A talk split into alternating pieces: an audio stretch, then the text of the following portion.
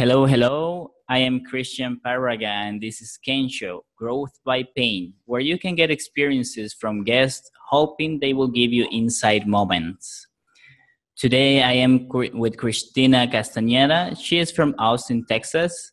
She is a writer, content producer, and host of the Savvy Creative podcast, where she interviews writers about the craft, business, and mindset of living a happier and more fulfilling writing life. Her debut novel, California Sun, will be released in the spring of 2019, and her memoir, The Traveling Stranger Latin America, is available now. Christina, welcome to Kensho Podcast. Thank you, Christian. Thank you so much for having me. It is really an honor to have you here. Your leadership in the course of London Real, where we met, inspired me a lot. Oh, thank you. Thank you. And no, I go ahead.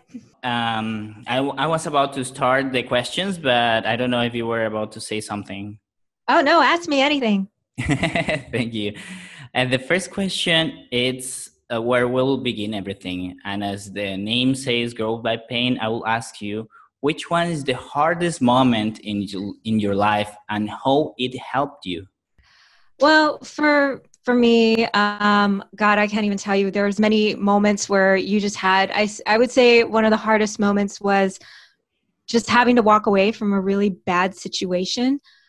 I um, i would say the top moment where it was really painful was when i lost my home my kids and i.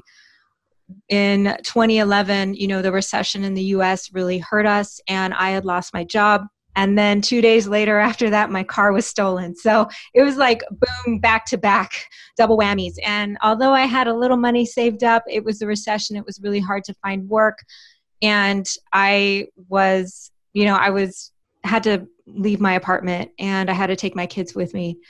We lived in shelters. We lived in hotels. We couch surf with friends. And it, the hardest thing was having to you know watch my kids go hungry having to not knowing if I could tell them where they were going to sleep at night, having to, you know, take everything in and out of our car. And you don't know if the situation will be better. And the worst part was knowing that no help was coming. And it was really just everything you could find on your own and everything you could pull together. Um, I would say that it taught me that you always got to look for resources, you always got to look for reinforcements.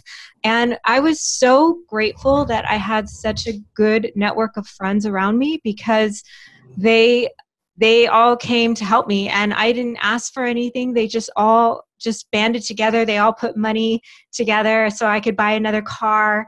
They um, they let me sleep in their homes for a day or two just with the kids. They had us over for dinner when they knew that we were starving and we knew that we didn't have anything and those little bits of friendship helped us so much and it taught me of what i needed to do to be a better person and to be a better giving person and you know i really value friendship with people and i really value relationships now because of that. And you know after after it was over we were able to find a new place. I was able to get a new job. And i'm able to be a speaker for the shelter that we lived at called upward bound house in santa monica and um, I was able to speak for the National Charity League also on homelessness in LA. And if you guys know, um, if anyone who's ever been to Los Angeles, you know that it is probably has the worst homelessness in the United States. It's really bad because there's no winter here. And, you know, there's people on the streets everywhere. There's the infamous Skid Row, downtown LA. And there's i mean there's tens of thousands of people homeless if probably not 100000 people homeless in la so it was nice to be able to speak about it and to say like no there's a lot of hardworking people that are homeless and there's a lot of families that are homeless and that need help and there's so much that needs to change. And i was always a young activist and it was really good to be able to put all that energy to good use and all that energy to help people and my kids saw that too. They saw that people had to give to help us. And you know we always were giving to our friends to help them. And in return people came together to help us. So i think it's always the kindness of people that you rely on. And that's important. You know i always say invest in the karma bank because that's where the most return is. So uh, i i was able to help my kids learn that lesson. And we were we became a closer family because of it. We had to live in such tiny small places. And you know um, we had to let go of all our stuff and we just banded closer together as a family. And, you know, to me, what it's done for me and my kids, um, how we've already had that really tough lesson in life and how we've been able to become better and more giving people out of it. And we work harder at being better every day. That to me was it was the best and worst moment of my life. And but it's the moment where i you know i never take a meal for granted i never take every month that i pay rent i say i'm so grateful that i have 30 more days with a roof over my head you know um, and it makes me appreciate so many things that we have that we i might have taken for granted before so wow that's that is an incredible story. I didn't know everything you just told me. I can even hear like you're still feeling it. It's still a little bit hard to remember so, uh, that that moment. I, well, I mean, yeah, when when I had to leave my home, you know, we had to leave all our furniture, everything outside, and your neighbors, people that are like your friends, are coming and taking it just like as if it's theirs if it's just free and you're like i worked hard for all those things and you can't take them with you we had to take everything we could in our car and you know my kids their toys they had to watch other neighborhood kids take their toys. It was awful and it was heartbreaking to me to see stuff like that happen. And then you know having to eat food from a food bank and i don't know if you guys have ever been to food banks but it's pretty much the rotten food that um, the grocery stores throw away. And so it's just disgusting. There's like flies buzzing all around it. You could it's it smells really bad and it's it's a long line of people who are literally fighting for it. They don't care. There's no women and children first. It's just like all everybody's in for it. And this is the recession where everybody there's long lines for all kinds of services like this. And nobody cares. No everybody's hungry and everybody will do what they want to get what they want. So i think it's so important to you know to give to this and to give to these people and to to help when we can and to you know appreciate all the things that you have. So. Oh well, yes uh, it's appreciate the things that we have. We most of the people we have it for for granted. A piece of meat or a piece of meal or a roof. It's it's really hard to understand that. And well the good thing is that you are being more grateful for everything. And of course that will bring more for you. And i'm sure that's that's really touching thank yeah. you thank you mm. and how how come you become a writer did you always know you were a writer or it was because of this well, no, actually, um, I was the kid who always had a little journal. Um, I was writing, you know, stories all the time. I would, my grandmother, you know, this is how old I am. My grandmother had a typewriter and I would type, type, type away on it. And, you know, I always had, um, I would make little stories and staple them together and design a little cover. And I did this since I was a kid. And then when I was 13, I have just these mean, mean cousins and I had to spend every summer at my grandmother's house. So every summer I would try to get away from them every day and sit under my grandfather's orange tree. And I just said, I'm going to write a little piece of my story every day. And I just started getting lost in it. I really loved it. The characters started becoming real. And I'm only 13. So every day I'm writing this little story. And it turned into like a little first novel. And I was like, I really love doing this. Um, and I didn't know any literary devices. I didn't know what a good story and plot and characterization and all this stuff. I just wanted to. There was a there was a vision in my mind that just flashes in your head like a movie, and I just thought I, I could just see it, and I would just put it into words. Now I went back and read it years later, and it was absolutely terrible. but I was so proud that I did it, and that it was my escape under the orange tree every summer, and it was all handwritten um, because I couldn't take the typewriter outside at the time. But I would just, you know, every every day have my little notebook and go outside. And I just said, I want to do this for a living. I know I can tell great stories. I love just being a writer. I love just words. I think they are just the most powerful thing on earth. Um, I mean, there's other things like prayer and like, you know, um, other forces, but I I think that just the, the power that words hold is just so important. And if you can tell a really timeless story, I mean, it's almost like an immortality. And I realize that now as I would read, you know, great authors. And I just thought, wow, you know, a, good story just has such a good impact on people in ways that you, you can't even imagine. And uh, I work hard every day trying to master telling stories, and it's the most difficult thing because I don't think we ever master writers ever master it. Any writer will tell you you can't. But I love what writing does. It's it's always been therapeutic to have a journal with me. If you know me, you always see me with one, and it's always um, it's just always been every time I've sat down to write, it always felt like I was doing something. And now I get to do it every single day because I have the most awesome writing mentor and coach. And uh, he has a space for writers here in LA. Uh, if if it's just the best thing I could hope for every day is to show up and see all my writer friends and just know that how blessed I am to be able to do this craft every single day and produce something that the world will love hopefully that the, or at least a few people will really love. And it, it just it brings me so much joy. It brings me a lot of pain when you see that blank page every day but it when you just get words out and they come together after so many pages and you hit that it's the most amazing feeling. I just love it. And um, yeah i always remember that feeling of the orange tree in the summer every time I want to quit writing or I want to put a manuscript down. I'm like, no, no, no. Uh, you know, I, I go back to that. really nice. And I think you put a, well, you start pretty young. You realize that. And you, I think it's one of the habits that a writer needs uh, to write little stories day by day because uh, what I well in my idea it's that when a person wants to write something it it is it tries to begin and make the big story from the very beginning and that what stops many people i guess.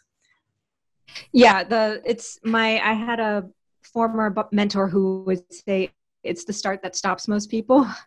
Um, I think if you can just get past the first few pages, um, actually, if you make it to the, hun- the first hundred pages, you're going to finish the book, um, or the screenplay. A screenplay is not even hundred pages, but if you make it through the second act wall, you can definitely make it to the end.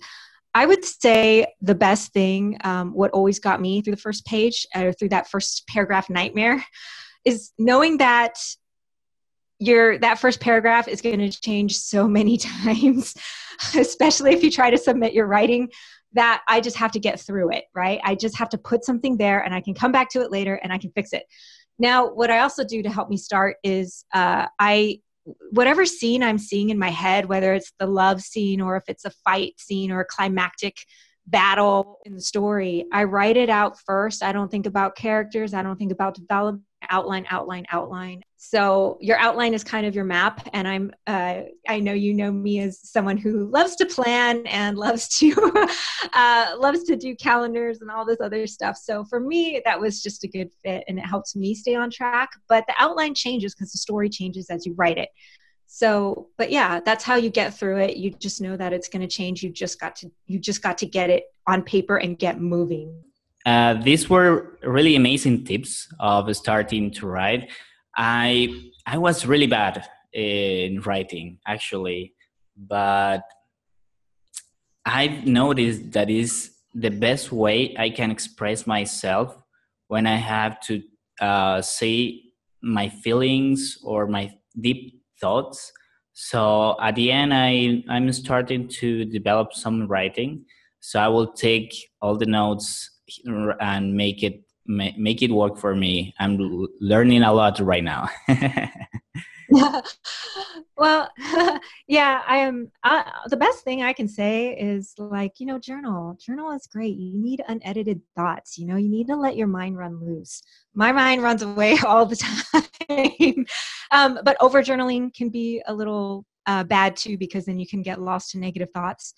Um, but you know I, I would say you know let your get your thoughts out there and you know it's even the people who write beautifully their first draft was never uh, never a beautiful draft. and the people who can communicate clearly at one point they they had problems too. So I mean, it's it's just something. Um, it's just something that takes practice but there's nothing as wonderful as when you finally get an idea and you bring it to life and finish it. And i love i love just helping people do that in any way that they can. Amazing. I would like to change a little bit about, about the topic and i would like to go back to your story.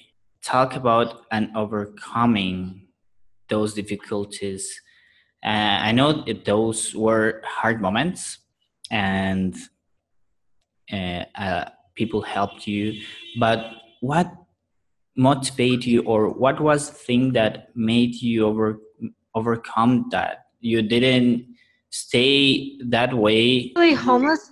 Mm-hmm. yes yes homeless. Oh particularly being homeless um I gotta say, I had so many meltdowns. Like, I just lost it. And, you know, I tend to be someone who can kind of hold it together enough. Like, I think a lot of my emotions I handle because I write so much, I channel it into my characters. So I'm kind of seen as like pretty emotionless most of the time, or, you know, or negative emotions. I, I, I don't really wear too many emotions on my sleeve sometimes. And, uh, but I, I couldn't handle it when I was homeless. Like I just had these horrible meltdowns and I just had, my mind was full of so many bad, bad, bad like thoughts like this was never going to get better. And you're around a lot of people who are going through the same thing. So the whole situation just feels hopeless. And I, the shelter that we were living at, there's a 9 p.m. curfew, right? so it seems like you're back at, you're, you're a kid again and you ha- you can't drink either because we have a lot of people who are the shelter had a lot of people who are you know coming from rehab. So you can't relapse and they give you drug tests and they you know they check your head for lice as you come in because there's children there there's a liability. So you know i went to a holiday christmas party at work and this was you know my first holiday at that job and i just started that job. So i felt like i kind of had to go. I had to get special permission from the shelter to stay out past 9 p.m and I came back and, you know, I, they, you know, they asked, were you drinking and this and that. And, you know, I told them, you know, I had a little champagne. It was a holiday party, but of course I didn't drive, drink and drive, and I wasn't intoxicated, nothing like that. And what they said to me, um, I remember one guy, uh, he was my, I can't say his name, but he was my caseworker who was helping me. And I really owe a lot to him because he really helped keep me strong and he just said you know you cannot be drinking cannot be smoking. It's not because we just have rules because of the children here. He goes if you are going to get through this you need to keep your mind strong. And that really hit me. Like i just realized oh my god you know like and at the time my mind was a mess. Like my house was a complete mess my the unit that we were living in in the shelter. Um, we all had little apartments because it was a renovated hotel so we had like little hotel rooms and he would always say you know your room is a big mess. You can't leave it like that. And he just says you're going through a lot right now and i can tell it's affecting your mind. You have to do things to keep your mind strong. And you know he suggested things like prayer and stress release you know exercise things just just to just to help. And um, i just finally realized okay i'm not going to drink. I'm not going to um, i'm going to be strong. I'm going to be careful with what i put into my mind. And i i just kept doing that. And i had really good friends like i said before that i talked to and that helped me through this. But it it was it was a constant battle of what you know i couldn't let my mind take over and let everybody else think you know like that there was no end to this. Because at the shelter they'll tell you that more people who have lived there will come back and i just thought no I, I cannot be in this situation again. This cannot happen to us again. It, it just it just won't. So i kept staying determined. I realized that also you've got to be more observant and find resources. And you've got to find you've got to be able to figure things out and negotiate. And so that was a big win for me because most people are too scared to you know reach out to other people and to negotiate and things like that. But for me i was like okay I just have to do this if I'm going to survive this.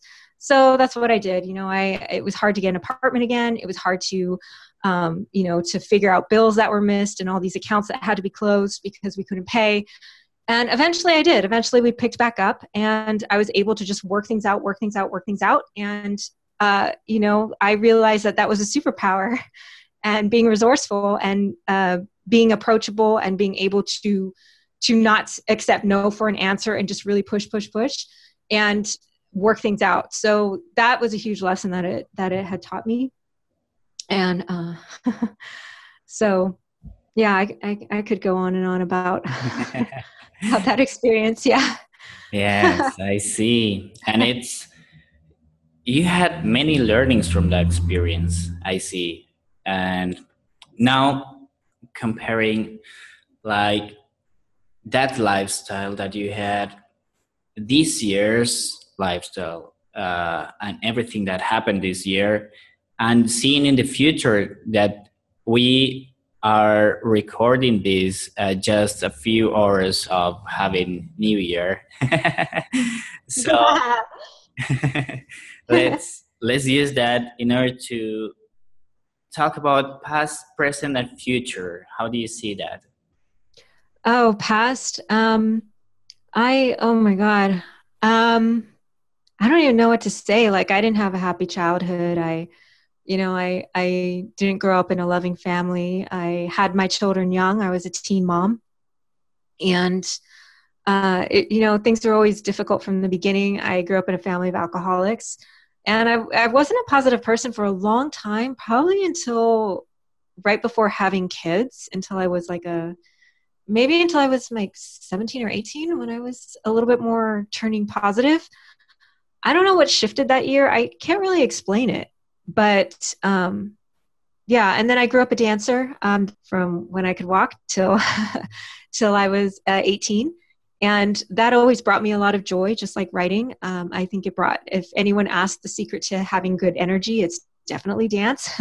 and it's all it does for me. So I, um, those those were my past i think writing and dancing and you know having kids early got me through a lot of um, just a bad past. Um, present i love what i do now. I am able to write every day. I'm able to help students at london real which i'm really happy about. And i love my students. I've been able to help God like hundreds of students in one year, which has been a great feeling because there's nothing like seeing someone come out of their shell and just transform and find something that they love. And they, you know, they contact you, they contact you later, months later, and tell you how much you have you impacted their lives, and it's such a wonderful feeling. Helping and in the future is of course uh, having books out my novel which should be out in the spring and also you know my kids are grown. My kids are uh, 18 and uh, i have my, my youngest one going to college soon. So i'm like an empty nester.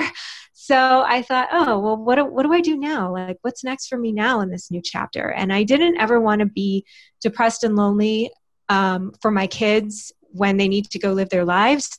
I wanted to have a business and I wanted to have and do something for myself instead of being sad or lonely because when they are gone just hanging out with their friends it's just me and the dogs and it's no fun. I'm like okay this sucks. I really need more people and i need something to do.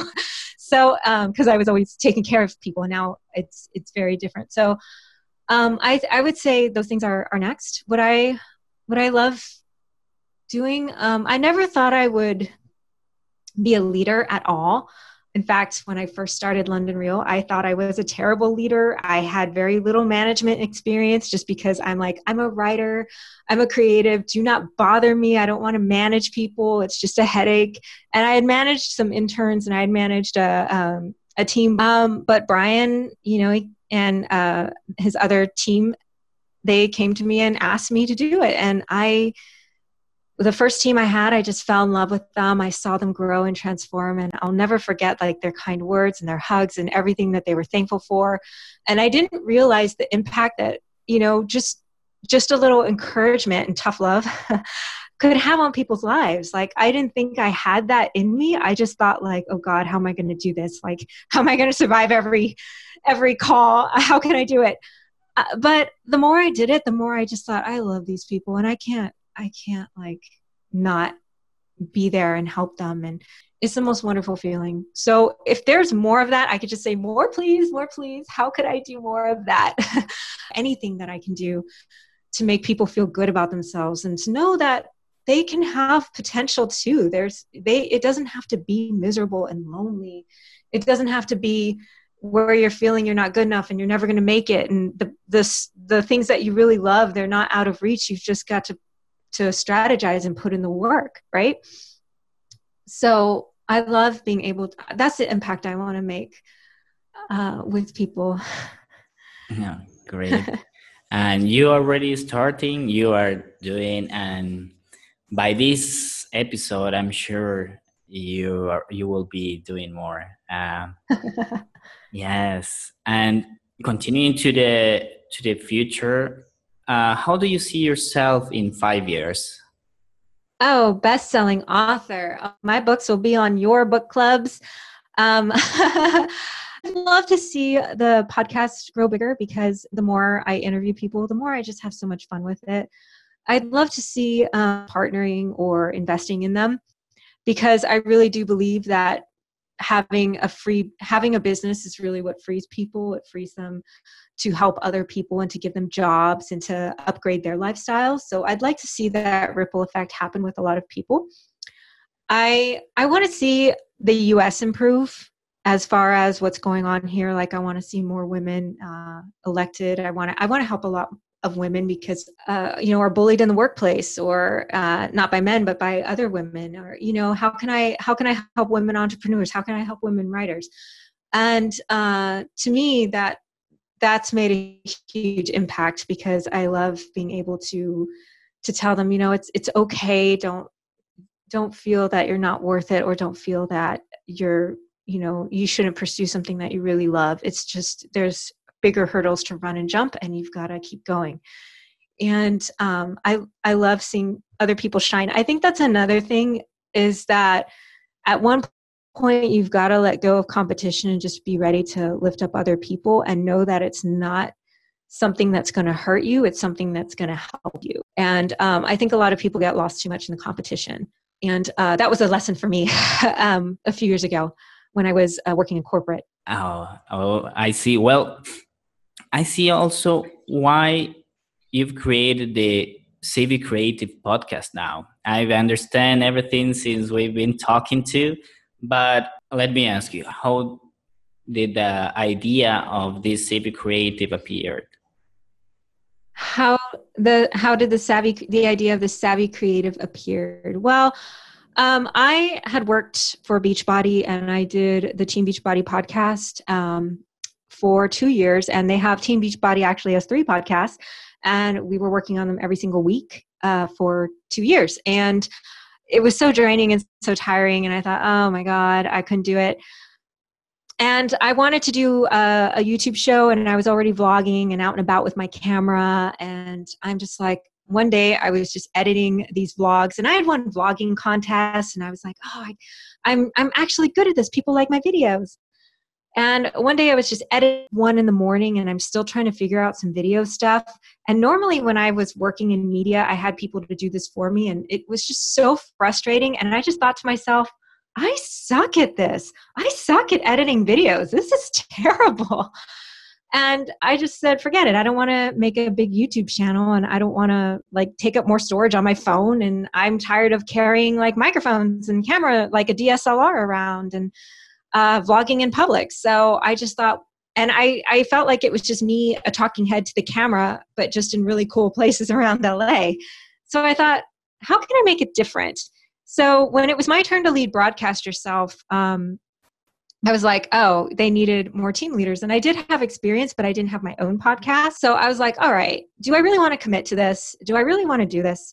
And then I thought about it again, and I remember how much fun it was to be with the guests. And I remember how much fun it was to have their story and how much love the guests would get from the audience.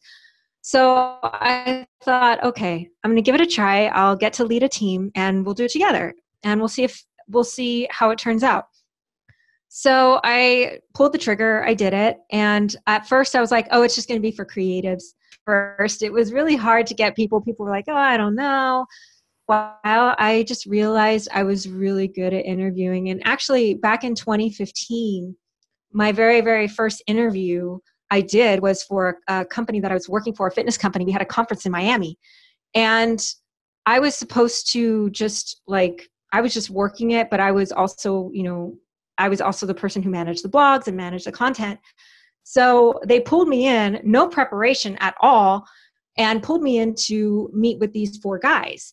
And they're like we need an interview. We need we need something for the blog or we we're going to take their video. Can you can you interview them? And i was like wait a second. These guys speak spanish. Like they're from venezuela. Like i i I don't know if i can uh, understand them well enough. And i was so nervous because i was like oh my god i've got to conduct an interview in spanish. And i was just terrified. So we we sit down and i'm like well i'm the only person to do it so i'm just gonna I, i'm scared but i'm gonna do it.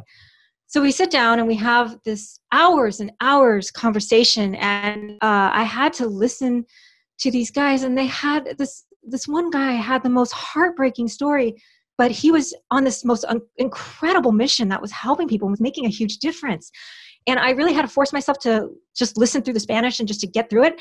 And all four of those guys grown men all of us were in tears by the end of the interview. We got to the heart of the story and that article about uh, carlos Yeguez uh, in Venezuela running a spinning program, spinning as in indoor cycling, uh, spinning program for low vision uh, athletes or low vision riders was it, it helped his program and it just really kickstarted a career for me as far as being blogging and writing and I was like, oh my God, this is the most wonderful reward. And he was so touched and so thrilled that someone cared enough about his story to really put it out there and to really make it part of programming and things like that. And just the fact that I was able to do that through an interview for him, it just told me, oh my God, I really want more of this.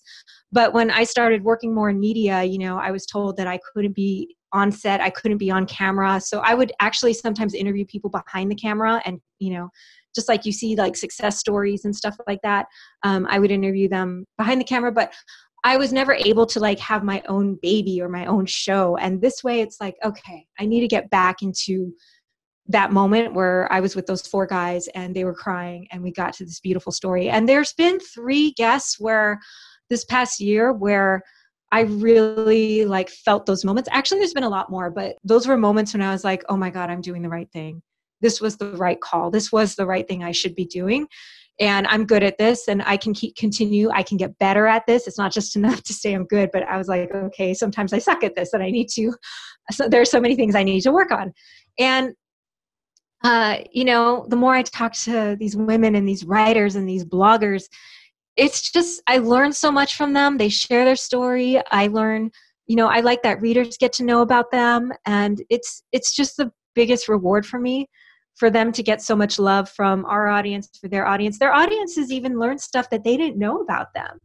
And it's wonderful. It's just so amazing. So yeah. And now i'm changing the direction for writers helping writers um, and everything we want to know about writing.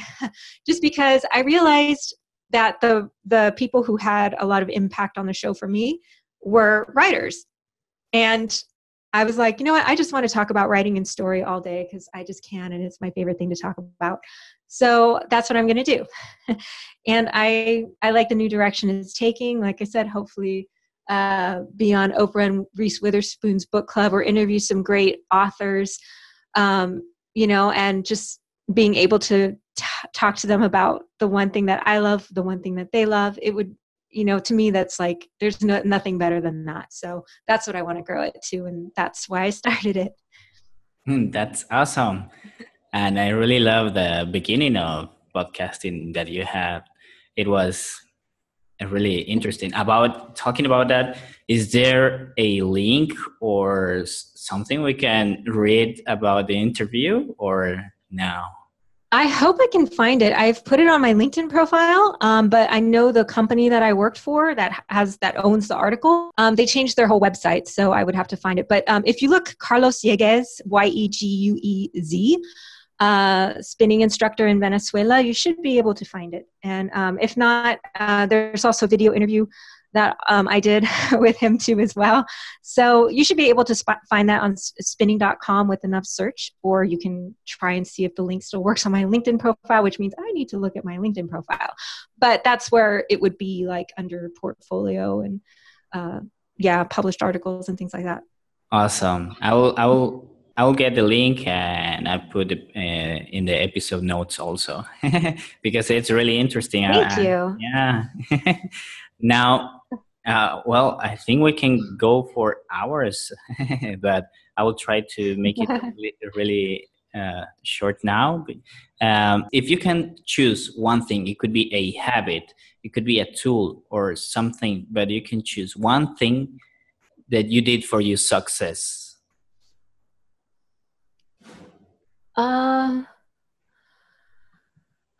oh, that's a tough. That's a tough one.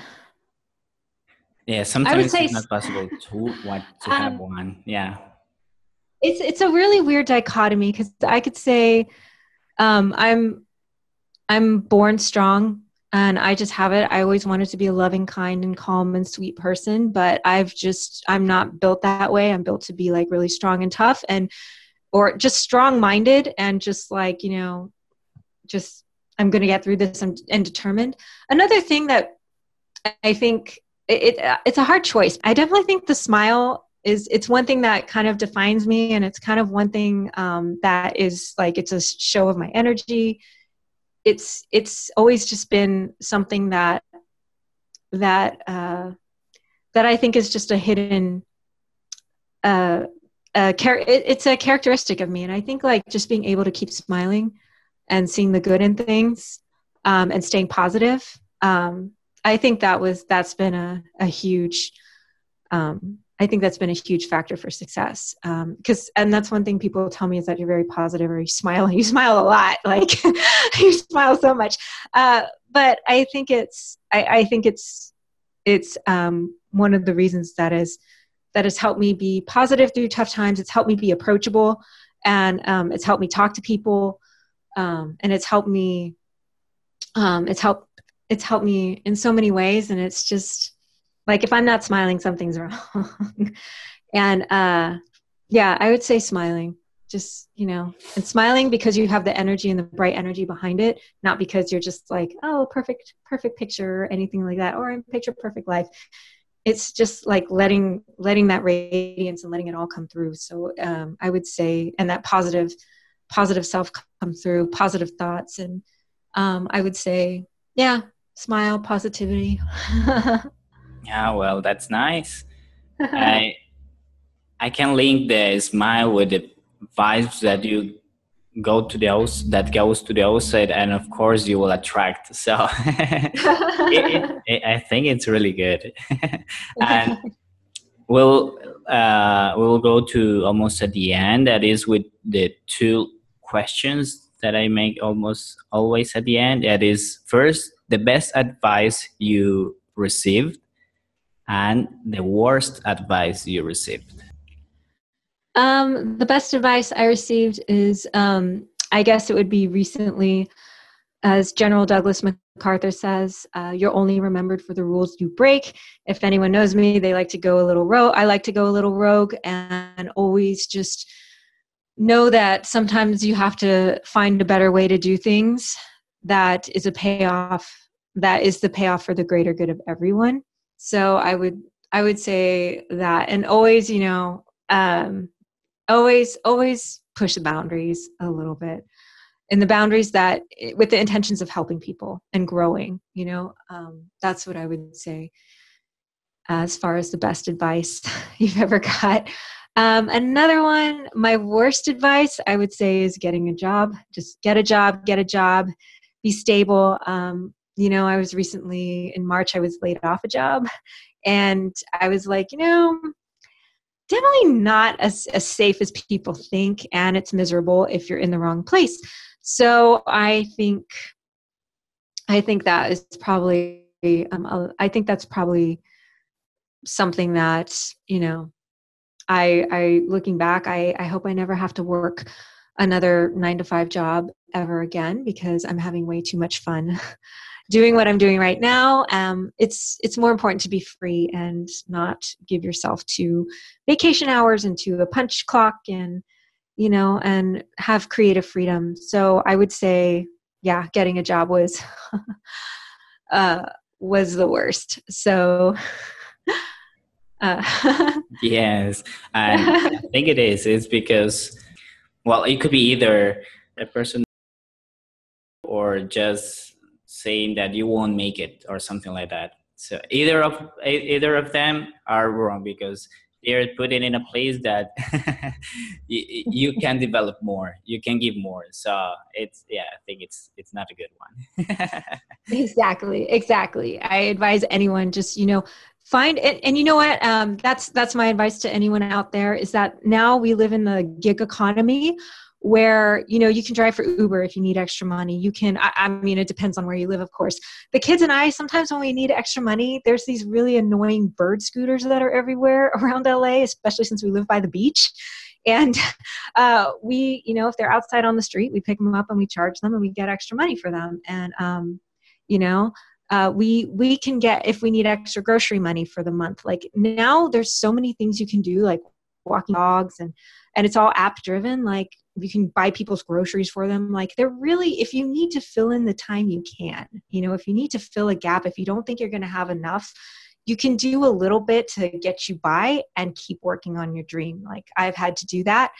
And uh and but i haven't had to give up on the things i really loved so that's really nice. Like 10 years ago or when i was homeless lyft and i don't think lyft and uber were big yet when i was uh when i was homeless because it's 2011 so i that wasn't an option for me. Uh, otherwise i would have done it but you know i um uh, now it's like it's there's so many options for so many people.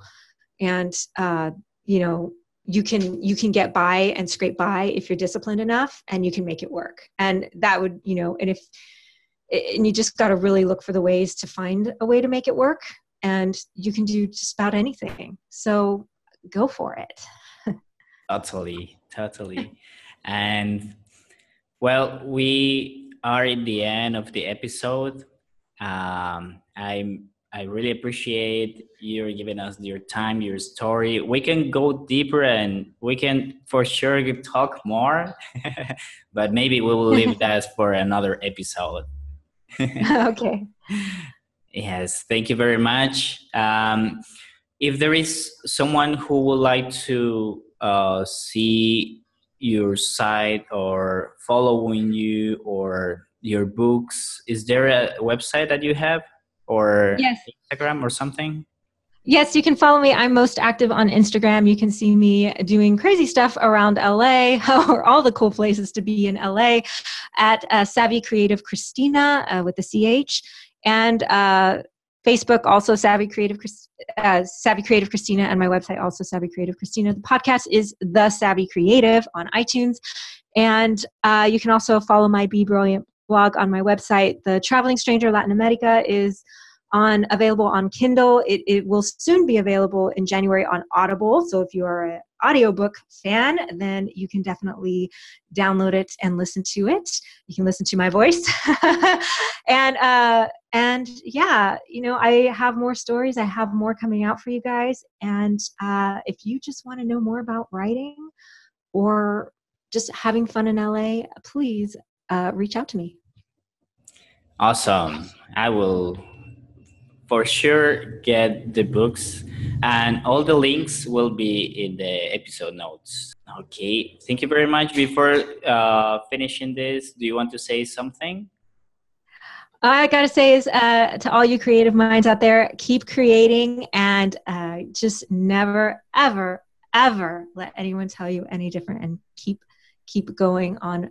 Nothing is impossible on a long enough timeline if you just keep moving forward Thank you very much. And this was Christina Castañeda in Kensho, Growth by Pain.